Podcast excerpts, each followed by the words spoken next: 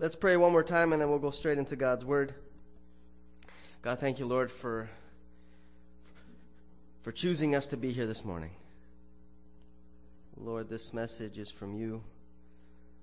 And I pray, Lord, that just as those just as the words are yours, Lord, that the power to put them into our lives can also come from you. It's not good enough to, Lord, just to listen to your words, Lord, but just as Revelation says, Lord, we have to eat your words and let those words become a part of us. Be with us now, Lord, as we open up our Bibles, as we go through your word. Help us to understand it and help it to, to truly change who we are so that we can leave this place better people. We pray this, God, in your holy name. Amen. I wanted to read the scripture verse again. If you could, turn there. Uh, back to Psalms chapter 46. Psalms chapter 46, we're just reading the last, uh, the very few verses there. Verses 9. Let's read 9 first. He makes wars cease to the ends of the earth. He breaks the bow and cuts the spear in two. He burns the chariot in the fire. God has the power to stop wars. And when you read a verse like this, it's easy to imagine that he's talking about countries and, and armies. Um, but whenever God speaks, it's, it's always in layers. And just as he is talking about countries and armies, at the same time, he's talking about every individual life. Each one of us who go through our own wars, who go through our own battles and struggles. And God here is saying that those things that you're fighting with at home, at work, with your family, with your kids, with your spouse, those wars, I have the power to bring peace. I have the power to stop it, to break the weapons, to break the words that are causing hate. But you might read this verse and you might think about your own life. You might say, But God, I'm going through so much. And I pray to you. I pray to you, and yet I'm still at war. I'm still struggling. I'm still fighting. How can I apply this verse in my life? How can I live this verse here? Uh, and the answer is verse 10. It's the great mistake that most, if not all of us make. For verse 9 to come true, we need verse 10, where God says, Be still and know that I am God. I will be the exalted among the nations. I will be exalted in the earth. God seems strange to us. Uh, Jesus, when you look at his ministry, is strange to us because he breaks all our rules. How do you win a war? You win it by stop fighting, right? Which seems ludicrous. You're going to be trampled, you're going to be destroyed. Be still and know that I am God. Why? Because at the end of the day, at the end of that war, God has to make sure that He's the one that's exalted and not you. Because the problem is, if you win that war, you become the hero. You become the center of the universe. And that little battle that you thought was so big, you'll soon realize that the next battle will be much worse. It'll be a battle with yourself. Be still. Slow down. Two days ago, I got a ticket from the police. Um, I, I didn't do a complete stop. I slowed down. I just didn't do a complete stop. Um, and, and just as I pushed the accelerator, I saw the police just in the corner of my eye, and I was like, ah. Um, and you go straight into that prayer that says, God, please fix, fix this, find a way. Uh, I pulled over, the lights went on. She came around. She told me that what I did wrong. Uh, I gave my information, and she walks back as they always do. And I sat there in that car. And for the first time in months, I actually stopped. By the time the police officer came back, I was actually thanking God for that ticket. For the last few months, for the last three, four months, I've been working on a, um, a couples retreat, which we actually did just a few weeks ago. Uh, and it was intensive, a lot of, lot of work every day working on that program. Uh, and even after the program was done, it's as if that that I got stuck on that gear in my head, and I just kept racing through life. Um, only only when I sat there in that car waiting for the police officer to come back did I actually start thinking about what I was doing. You know, and I thought about driving since I was in the car, and I was like, you know, a few months back, I would drive, you know, on the highway between 100 120. Um, and I realized that for the last few months, I was going 130, 140. Um, all of it because of that, that nonstop rush, that work. Um, I had nothing to do. I wasn't going anywhere important, right? I wasn't going to be late. I wasn't. Um, I wasn't needed at a specific time. But just that that pace that I was in in life. Everything else became connected to that. Until I got that ticket, until God basically stopped me and said, Listen, if I don't stop you here, you're going to stop a different way. And so I sat there thanking God for a parking ticket, for a stop sign ticket, I guess is what it is. Most of us overwork. I'd probably say all of us overwork. And, I, and you might sit here and be say, well, no, I'm retired. I don't work anymore. Or, no, no, my, you know, I, I stay at home. I'm not talking about your job, though. Everybody in this room is busy, yes or no? Yeah. Everybody here is busy. You could be retired. Somehow you're busy. Uh, my dad just retired a few months back. Uh, I talked to him, and he's busier now than when he was working. He's more tired now than when he was working. We're busy because it's not just work anymore. Uh, the world is designed to keep you busy. Anyone here have a smartphone, iPhone, or Samsung? Um, they have teams of scientists whose only job is to make sure that every two seconds you're going back to your phone. That is their job. They're doing every sort of study, every psychological study they can to figure out what's the best pinging sound. Have you ever noticed that you hear that ping and you kind of you get nervous? Whoa. Uh, I'm the type of person that if I turn on my phone, to the main screen. And if there's if there's a number anywhere on any of my apps, I have to get rid of it.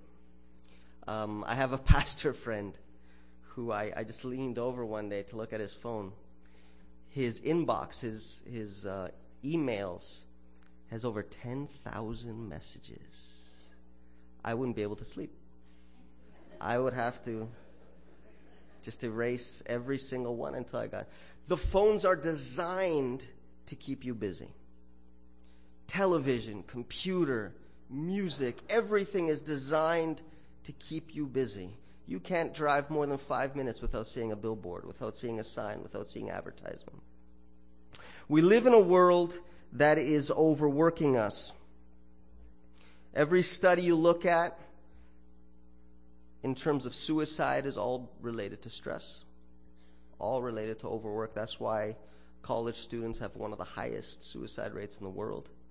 Everyone you ask, it's they're stressed, they're working, they're overworked, they can't deal with their job and their school and their home and girlfriend and everything else they go through. We're overworked. At the beginning of the sermon, I said that God doesn't make mistakes. Everything God does has a purpose. But there's also another truth. Everything the devil does is also not a mistake. And there's no accidents with the devil either. The way we live today is because of him. He's designed this world. He's designed how we wake up in the morning, how we eat our food, how we go to work, and how we come home. This overworking that we have is His plan. And His plan has a purpose. What's the danger of overwork? Let's, let's go to Ecclesiastes. It's my favorite book in the Bible. If you have a Bible, turn there quickly. This is the wisdom, the wisdom of of Solomon.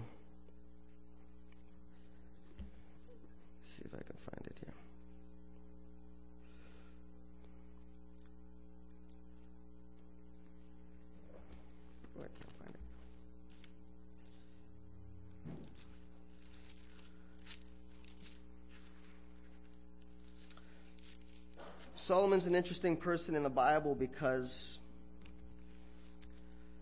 he's one of the few kind of title characters, one of those I don't I don't want to call him a hero in the Bible, but he's one of those main characters um, that we actually don't know if he's going to go to heaven. If you read through the the book of heroes in, in Corinthians, where it mentions all the heroes of the Old Testament, Solomon's name is not by accident left out. And yet the Bible says that he was the wisest man in the world. And when you read his writings, you realize that that's true. But there's a very big difference between knowing what's right and doing what's right. As you read through Ecclesiastes, you realize that Solomon knew what was right. But when you look through his story and see what he did, you'd realize that just because he knew it doesn't mean he followed his own advice. Turn to Ecclesiastes chapter 5. Ecclesiastes chapter 5. 16, and then we'll read 17. Here, Solomon is listing off some of the evils of the world, some of the things that just aren't fair about this world. This is one of his main ones. Verse 16, chapter 5 says, and this also is a severe evil. It's not just evil, it's a severe evil. That just exactly as he came, so shall he go. And what profit has he who has labored for the wind? Solomon looks at this world, he looks at human beings, and he says, When you're born, you're born with nothing. You're born without a mind, you're born without knowledge. And then he looks at the aged people, he looks at those who are dying of old age. He analyzes them. And he thinks to himself, these people lived for 50, 60, 70, 80, 100 years. and they're not better off. They're just dumb little babies that still don't know how to live in the world, that still haven't gained anything. And then he says, verse 17 here All his days he also eats in darkness, and he has much sorrow and sickness and anger. I want you to look at your life. And I, I know we talk about this uh, as Christians at Adventists. Um, who here thinks their life has gotten better since they've accepted Christ? You want to show me? Yeah. All of us, we know that, right? We, we claim that and we show that.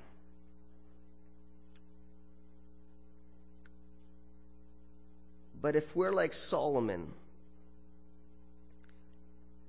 and we take a second and we stop and we look at our, our lives, we realize that when we say that, we're looking at the grand picture of it. Yeah, my life in general is better. Right? I'm happier now that I'm with Jesus than before. But when you stop and you just look at your day, from waking up in the morning until you go to sleep at night, and I'm talking about an average day. When we actually stop and we look at our lives and we look at that day just by itself, and we think about how much of that day we're just kind of sad. How much of that day we get angry? How much of that day we're annoyed?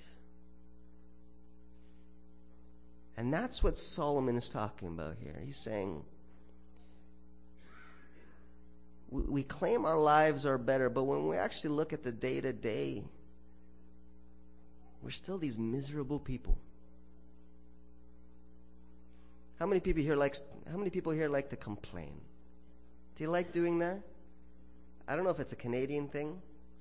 We love it, right? When the weather gets bad, oh man, I can complain about the weather. Right? Think about that for a second. We we enjoy complaining. We enjoy being negative. That's what Solomon is talking about here. You know, when, we, when, when our life comes to an end and you look at it not in the great scheme of things, but when you look at it just the day after day after day after day, he looks at humanity and he says, we're not any better. We haven't evolved. We, you, you know, when you're when you're a little kid, you know, and you look at adults, you know, all these kids. Oh, I wish I was an adult. I want to grow up. I want to have a job and have a house and get married. And you know, when you're a kid and you imagine that future, the whole day is fun, isn't it? Oh man, we're gonna have a house, you know, and We'll make, even making food is fun, even cleaning the house is fun. Everything seems fun when you're a kid, right? I'm gonna grow up and it's gonna be this beautiful life. But when you're an adult, what do you say? Man, I wish I was a kid again. That's what Solomon is talking about here. The actual day to day, we,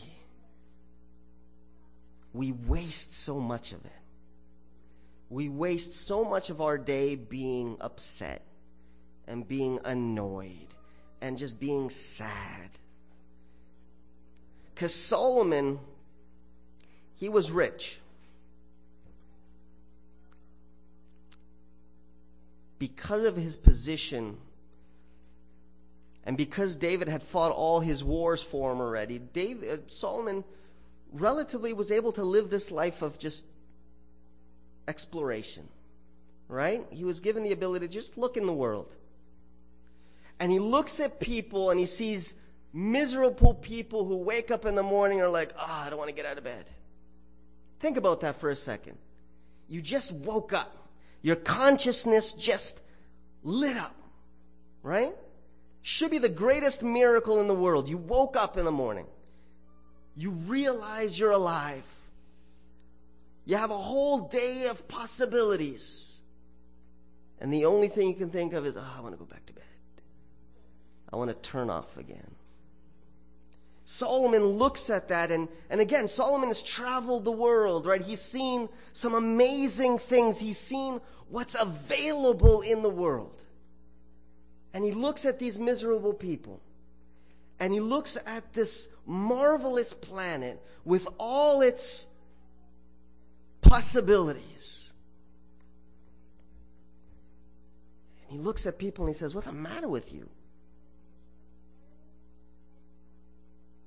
God has given you a day, and you're going to waste it by being upset and annoyed and down and sad. What's the matter with people? And the worst part is, and this is really what gets Solomon down. He looks at all those other people and then he looks in the mirror and he realizes he's no better.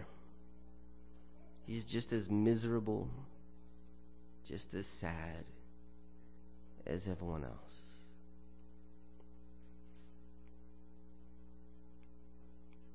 We're given so many years 80 plus years to live. Ask yourself this question now Have I really taken advantage of those years? What could I have done with the years that God has given me? With the days that God has given me? Sometimes I'll watch a soccer game or something and turn on the TV and use some superstar soccer player. And then you realize that he's younger than you are. And you realize, whoa, if I had dedicated my life into something, maybe I could have been as good as something as he is, but I have wasted it, you know? You waste your life. And the worst part is we, we waste our life by being busy. And we decided that. We decided to fill up our day. And by filling up our day, we end up with an empty day. Let's turn to another chapter in Ecclesiastes here. A positive side this is Solomon's great advice here. I'm sure you know the verses. Ecclesiastes chapter, thir- uh, chapter 3, verses 13, 12 and 13.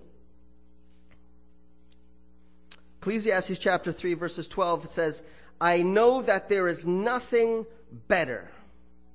Again, Solomon, smartest man in the world, has searched the world, has, has, has been with God, has been out of God, has been in the world, out of the world. He's tried everything. Ecclesiastes is his, his book, his wrap up of his life, everything that he's learned. So when he says that there is nothing better, he means it. I've tried it all. This is the best thing you can do in this world. I know that there is nothing better than for them, for people, than to rejoice and to do good in their lives. And also that every man should eat and drink and enjoy the good of all his labor. And this is what Solomon learned it is a gift of God. It's easy to read that quickly and simply think of, okay, then God just wants me to eat and drink. So let me just go eat and drink every day. I'll be happy. That's not what he's saying here. Read it slowly. Verses 12, I know that there is nothing better than to what? Rejoice. What does that mean? What is rejoice? Praising God, being happy. All right? Every day you have a choice. Am I going to be miserable today or am I going to be happy today? All right? It's not like in a hand. It's uh, sadness isn't a hand that you're stuck with. You can't just take it off and replace it. It's an emotion. You choose your emotions. You choose how you're going to see the day. And Solomon is saying, when you wake up in the morning, you might be in a horrible relationship. You might be in a horrible job. You might be in a horrible home. You can still choose to rejoice. Because the fact is, the miracle happened your eyes opened. God has just given you a whole day to use or to throw away. So wake up, open your eyes, and choose to explore, to take advantage of that day that God has given you. Be happy. Rejoice. And do good in your lives. Another choice. I used to work at Tim Hortons. I was a baker. I used to love that job. It was the easiest job in the world. Um, you're not at the front, so you don't have to worry about all those caffeine addicts. You're just in the back. You make donuts. You sprinkle. It's fun. It's baking. But after a while, I would look at what I was doing. I was putting 12 hours a day into this restaurant. And all I was giving was fat, sugar, and caffeine. That was my purpose. And I realized that, yes, I'm working, I'm making money, I'm doing something, but I wasn't bringing goodness. I wasn't, who was I helping with that? Nobody. I realized I had to change my life because God had given me those hours. And this is what I had chosen to do, but I realized that, you know what, I wanted to choose something different. I wanted to do good. I wanted to help people. I wanted to be happy and I wanted to make other people happy. But that's a choice. Rejoice and do good. And then verse 13, eat and drink and enjoy. This is all connected here. All right? These aren't separate things. Eat, drink, and enjoy what? The good of your labor. Enjoy the good of your labor. When I was early on, I was still in school to be a pastor. We did a, an evangelism series in, uh, I think it was London, London or Cambridge, I can't remember now. We stayed at the elders' house there. They were both, both uh, nurses, very well off. So we stayed in their home. We stayed in their basement. Their, the basement, I think, was bigger than my house. Um, just this huge house, beautiful backyard. And we were with them for a few weeks. And around the end of that time, I finally stopped and I talked to them for a little while because I, I realized that here are these, these wealthy people with this beautiful home. And they were never there. They just worked and they worked and they worked and they worked all day. They came home, they slept. They, they barely saw the kitchen and they would go straight to the bedroom. Finally, Sunday comes around. But because they have this large property with a large lawn, he spends the whole day cutting grass. And I stopped and I said, do you, do you like your house? They're like, oh, it's beautiful. I'm like, but do you enjoy your house? Do you actually get to, to enjoy it? And they stopped and they said, not really. You got to work. But if you can't enjoy the results of that work, what's the point? working is great, and the Bible talks about work, and it's an important thing. But if you can't enjoy the results of that work, then that labor is wrong. The work is wrong. There is nothing better in this life than to be happy, to do good, and to be able to enjoy the results of that good work eat, drink, and enjoy the work. I could talk through a lot of people in the Bible. We could look at Peter. Peter was a man who acted before he thought, right? He just loved to work. Peter was a worker. I think he was Portuguese. Um, he loved to work. The problem is, he worked before he thought. Right? He was always the one that put a foot in his mouth, wasn't he? Always the first one at the front. No, God, I'll never betray you. You're going to be the one. You know, the, the army comes in, he's the one that pulls the sword, attacks, cuts off the man's ear. Jesus has to put it back. Right? Peter was always the one that he loved to work. The problem is, work was so ahead of him that most of the time the work became useless. We could talk about Peter, we could talk about Paul, a Paul who who worked for God so much, so hard, 24 hours a day, that he didn't even realize that he wasn't working for God anymore. He was actually working against God. But he was working. We could even talk about Jesus, who take whole days healing people, barely eat. But even Jesus would have to stop and go off by himself and rest. Talk about a lot of people. I'm going to talk about David. David, for me, is the best example.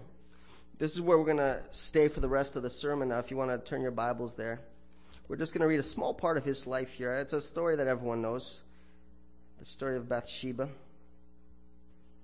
2 Samuel chapter 11 and don't forget, this is a hero of God. This is a man who the Bible itself says it's a man after God's own heart. David, by this time, has been king for a while. He's getting older. Verse 1 Now it came to pass in the spring of the year, at the time when kings go out to battle, that David sent Joab and his servants with him and all Israel and to destroy the people of Ammon. They seized Rabbah, but David remained at Jerusalem. This is where a lot of people miss the mark. A lot of people say, "Oh, David, you know, he should have went to war. He stayed back. He got lazy." It's because he stayed back that he sins. It's actually the exact opposite. David was a poet, yes. He loved to write, he loved to sing, but David was a warrior. David loved to fight. Remember, he's the one that jumped in to fight Goliath. He didn't have to be persuaded. He's the one that loved to talk about his battles with bears and with lions. He's the one that just to win a woman's heart went off and killed so many men. David loved war. He loved it because he was good at it, but he also loved it because of the praise he got. The songs that they used to sing about David. Saul kills his thousands. David, 10,000. David loved war. But David was getting old. And the people wouldn't let him anymore. He was king now. He had to judge, he had to rule, he had to make decisions. He was too valuable a prize to be sent off to war. He had to stay back with the women while the heroes went off to war.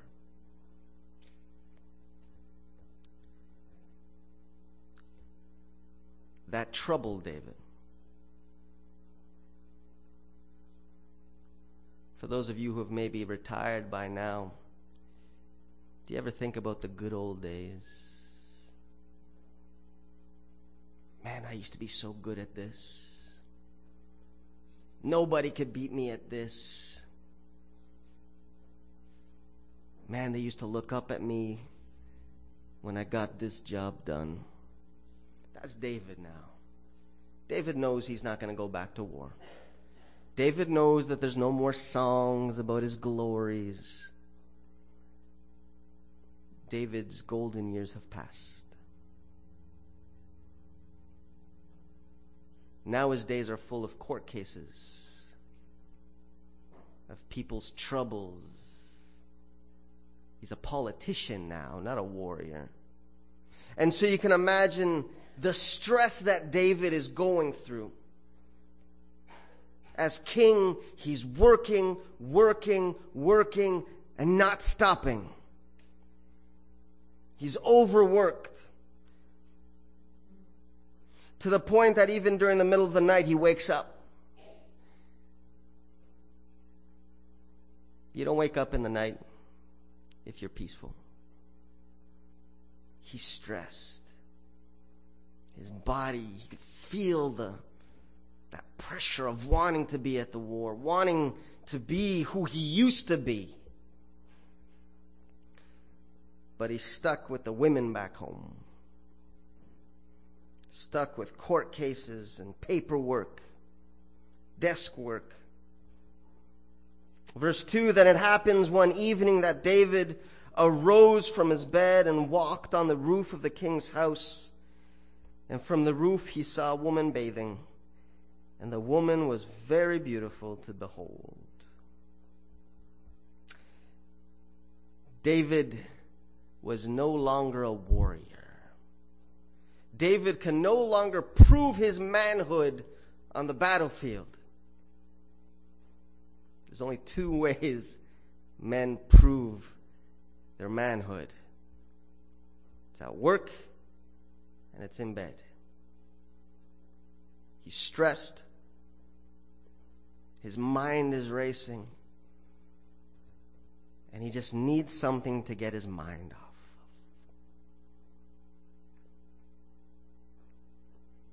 Nothing is done by accident. Satan doesn't make our lives stressful and overworked for no reason. He does it because when we're in that state, when we're working nonstop, the same way I was going on the highway and, and going faster and faster, when decisions come your way, you feel like you're too busy to stop and think about the situation. The, the, the, the, situation comes, and what do you do? Rash decisions. Let me get this out of the way. Let me get this out of the way. And that's David. He's stressed, he's busy, he, he, he, he doesn't feel like a man, and he sees a beautiful woman, and we know the rest of the story.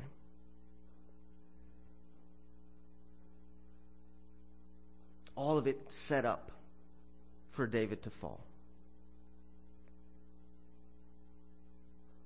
Let's look at the end of the story. Go to chapter again, verse chapter 11. Let's read verses 27.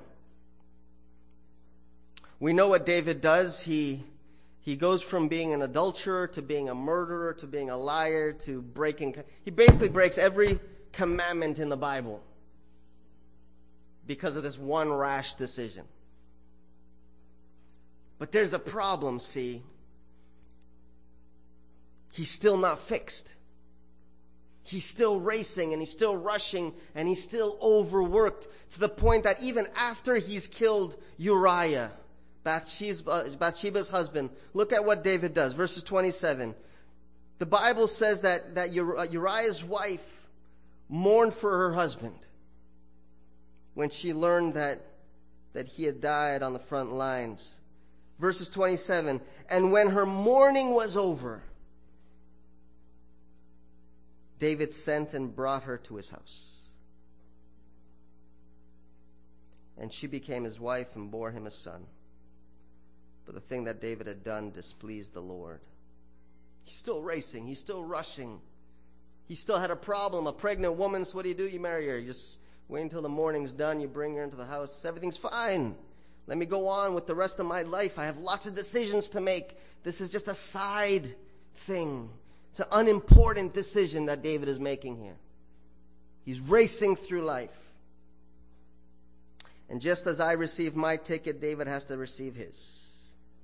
Chapter 12 When the Lord sent Nathan to David, he came to him and said to him, There are two men in one city, one rich and the other poor. The rich man had exceedingly many flocks and herds, but the poor man had nothing except one little ewe lamb, which he had bought and nourished. And it grew up together with him and with his children. It ate his own food and drank from his own cup and lay in his bosom. And it was like a daughter to him. Then a traveler came to the rich man who refused to take from his own flock, uh, from his own herd to prepare one for the wayfaring man who had come to him. But he took the poor man's lamb and prepared it for the man who had come to him. Have you ever wondered why Nathan talks like this? Why doesn't Nathan just go to David and say, You can answer?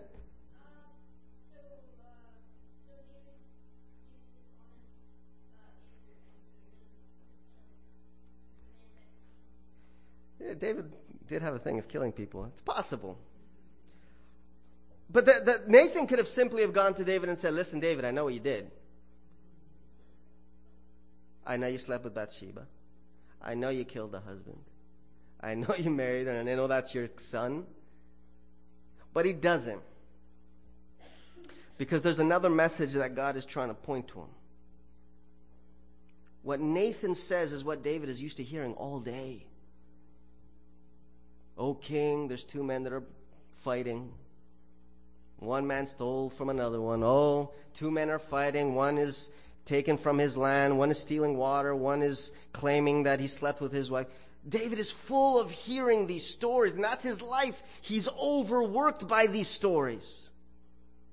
And Nathan comes in with another story.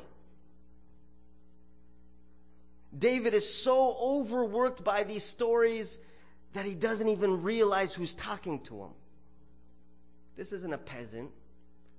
It's not even a lord. This is the prophet of God. Prophets of God don't come to David talking about two, two men and their sheep. If David hadn't have been overworked, David would have seen what Nathan was doing from the beginning, but he was so overworked that David was just hearing another story, another complaint. And David does the exact same thing he did when he was on the rooftop with Bathsheba. He makes another rash decision. Then David's anger was greatly aroused against the man, and he said to Nathan, As the Lord lives. Everyone knows here the everyone knows the Ten Commandments here, right? Ten Commandments, everyone's good with those? What's the first one? Yeah, worship God. What's the second one? Hmm? Anyone? Hmm? Images, yeah. What's the third one? Don't use the Lord's name in vain. What that means is never make a promise using God's name or you got to keep it. If you use my name, you either keep it or I punish you. Because now you're making me look bad as God. You're putting me on the spot. And yet, what is David doing here? He's using God's name for a story that he thinks is about a rich man and a poor man. And he says, As the Lord lives, the man who has done this shall die. David, David just condemned himself. He just made a vow to God that he would kill the man who did this act. When you're overworked, when you're busy, you kill yourself. Then Nathan said to David, You are the man. And thus says the Lord of Israel I anointed you king over Israel. And I delivered you from the hand of Saul. I gave you your master's house and your master's wives into your keeping. I gave you the house of Israel and Judah, and if that had been too little, I also would have given you much more. What's God saying there? What's God saying there? This goes right back to Solomon. He's like, David, you were a nobody. You were by yourself with sheep. But I gave you everything. Every time you wake up, every time you open up your eyes in the morning, you know your privilege. You know that there is nothing you can have. I've given you everything, and even if you wanted more, I would give you more. Why did you have to steal? Why did you have to do this? Why can't you wake up and rejoice and do good works and enjoy the things that I've given you? Verse 9 Why have you despised the commandments of the Lord to do evil in his sight? You have killed Uriah the Hittite with the sword. You have taken his wife to be your wife.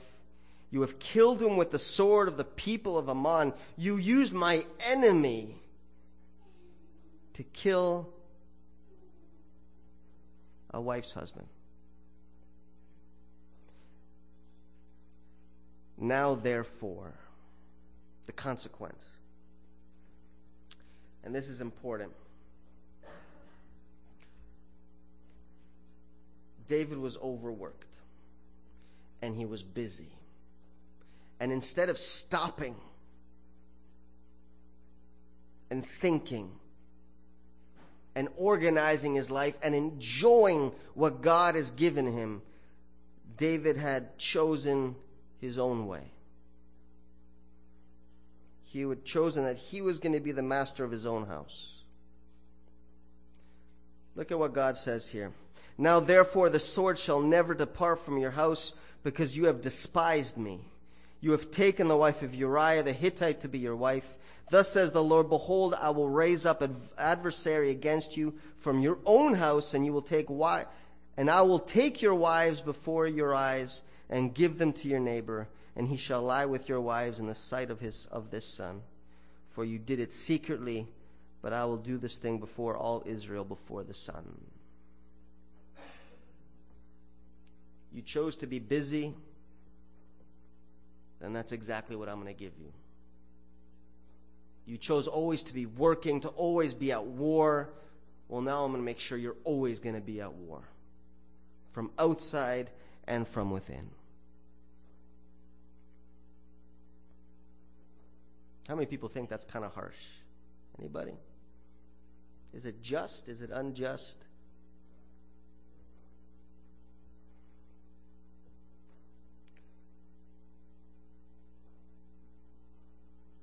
You know, the Bible says that God doesn't change, right? The God of this day is the God that we have today. There's people here who are at war in their lives. There's people here whose lives are just nonstop, one struggle after another. And it might be for the exact same reason we choose this life. We choose this consequence. J- David chose this consequence. You didn't like the life that I gave you. You chose your own life, your own wife, your own way of living, then, then that's what I'm going to give you. And in your own life, God has a plan for you. God has a purpose for you. He has a family for you, a wife for you, a job for you, and God has planned your days. But every single time we decide that we have a better way of doing things, don't be surprised when the adversaries come. And it never seems to stop because we chose that. We chose that life. Every time we reject God's way, we choose the wrong way. And the wrong way is never pretty. Then David said to Nathan, I have sinned against the Lord. And Nathan said to David, The Lord also has put away your sins. You shall not die. I asked you if this was too harsh. But remember the promise that David made whoever has done this thing, may he die. God isn't being harsh here, he's being generous. The fact is, David shouldn't have lived another day. By, by David's own promise, David should have died that day. It's because of God's generosity that David stays alive. But there's still consequences. And God keeps his word, and the Lord struck the child that Uriah's wife bore to David, and it became very ill. This next part, usually we read separate. Usually we kind of take it a little bit out of context, but look at it now. Remember, David has been busy. David has been working. He's been working so hard that even when the, the prophet comes, he doesn't realize that it's a prophet talking to him. So think about where he is spiritually. Think about where David's life is spiritually at this moment. That even when he's talking to a prophet, he doesn't realize he's talking to God. David therefore pleaded with God for the child, and David fasted and went in and lay all night on the ground. So the elders of his house rose and went to him to raise him up from the ground, but, the, but he would not, nor would he eat food with them. How long was David on the ground? Seven days.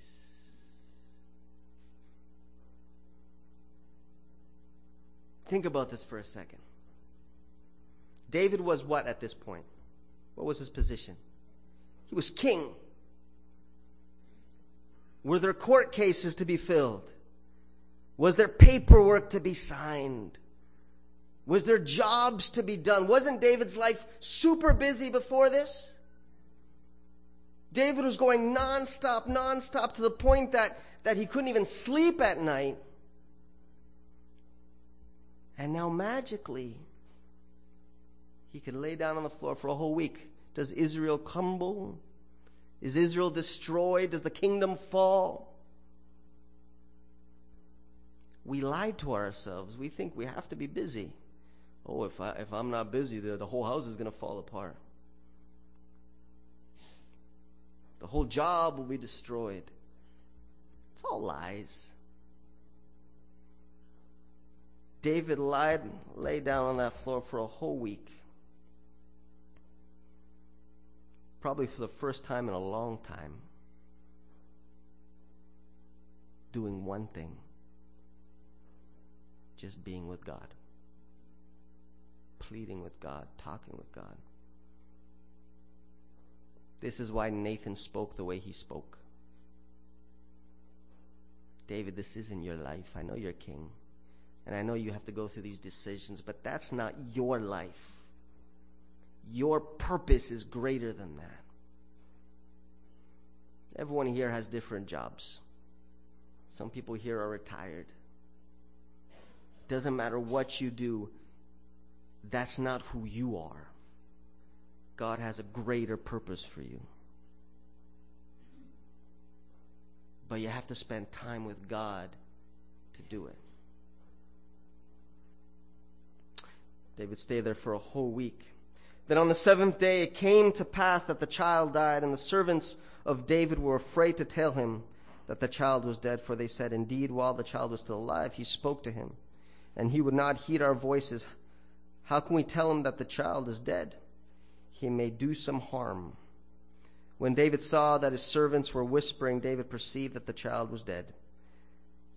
Therefore, David said to his servants, Is the child dead? And they said, He is dead. This is the this is the interesting part now. David was king. He was overworked. He was he was doing what he thought a king is supposed to do. Right? And you can think about your job. You're probably you think you're doing what you think you're supposed to do in that job. You probably think your life is invaluable at that job, in that home, you're not. God didn't create you to be that way.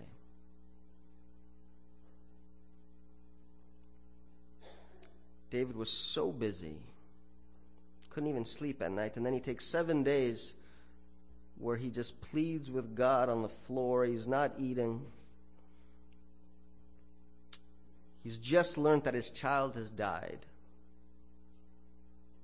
And look at verse 20. So David arose from the ground, washed and anointed himself, changed his clothes, went into the house of the Lord and worshipped. Then he went to his own house, and when he had requested, they set food before him, and he ate. David breaks all the rules. He's not at his meetings. He's not being a king. He just learned that his son has died. He's not mourning his son. He breaks all the rules in this one verse. He does everything backwards. And yet, this is the first verse in a long time that David is actually doing what God wants him to do. Only after that seventh day does David open his eyes and rejoice and do good and enjoy what God has given him. If you keep reading, everyone becomes, you know, what are you doing? This is strange. You're not acting the way a human is supposed to act. That's a good thing. Not acting the way someone from this world acts is a good thing.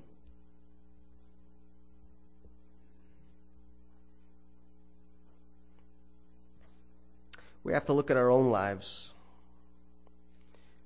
We've got to look at our schedules. We've got to look at the decisions we make. And we have to ask ourselves Am I really the person that God wants me to be? And I'm not talking about in general. In general, it's easy because you can say, well, I'm going to go to heaven and everything, everything will be fine. Yeah, think about it. You're acting like a child again, by the way, right? You remember the little child? One day when I grow up, I'll have the house and the family, and every day we'll be happy. We're doing the exact same thing. One day I'm going to go to heaven, and everything will be happy and fun and good. The question is, well, what about today? God, God's worried about you today. He knows what heaven's going to be like. He's there. When you wake up in the morning, Who are you going to be? What are you going to do? What decisions are you going to make? Because you only get that day once. And God doesn't give it to you by accident. There's something amazing that God wants from you to give you every single day. But it's our choice. and it's our consequences. Let's bow our heads and speak with God. Lord, here we're we're here in your presence, Lord, every one of us, every single one of us different. Different jobs, different different lives. Some of us aren't even working anymore. And Lord, so many of us are just too busy. So many of us, Lord, are, are following the path of the world too closely, not giving enough time for you, not realizing that every single day, Lord, is a blessing from you and a miracle from you. And that every single day, Lord, we open our eyes that you have a mission for us. God, speak with our hearts. Lord, change our, our eyesight, Lord, the way we see the world, the way we see ourselves. And help us to truly become the people you want us to be. I pray this, Lord, not because we're worthy, but because you're so generous to us. In the holy name of Jesus, amen.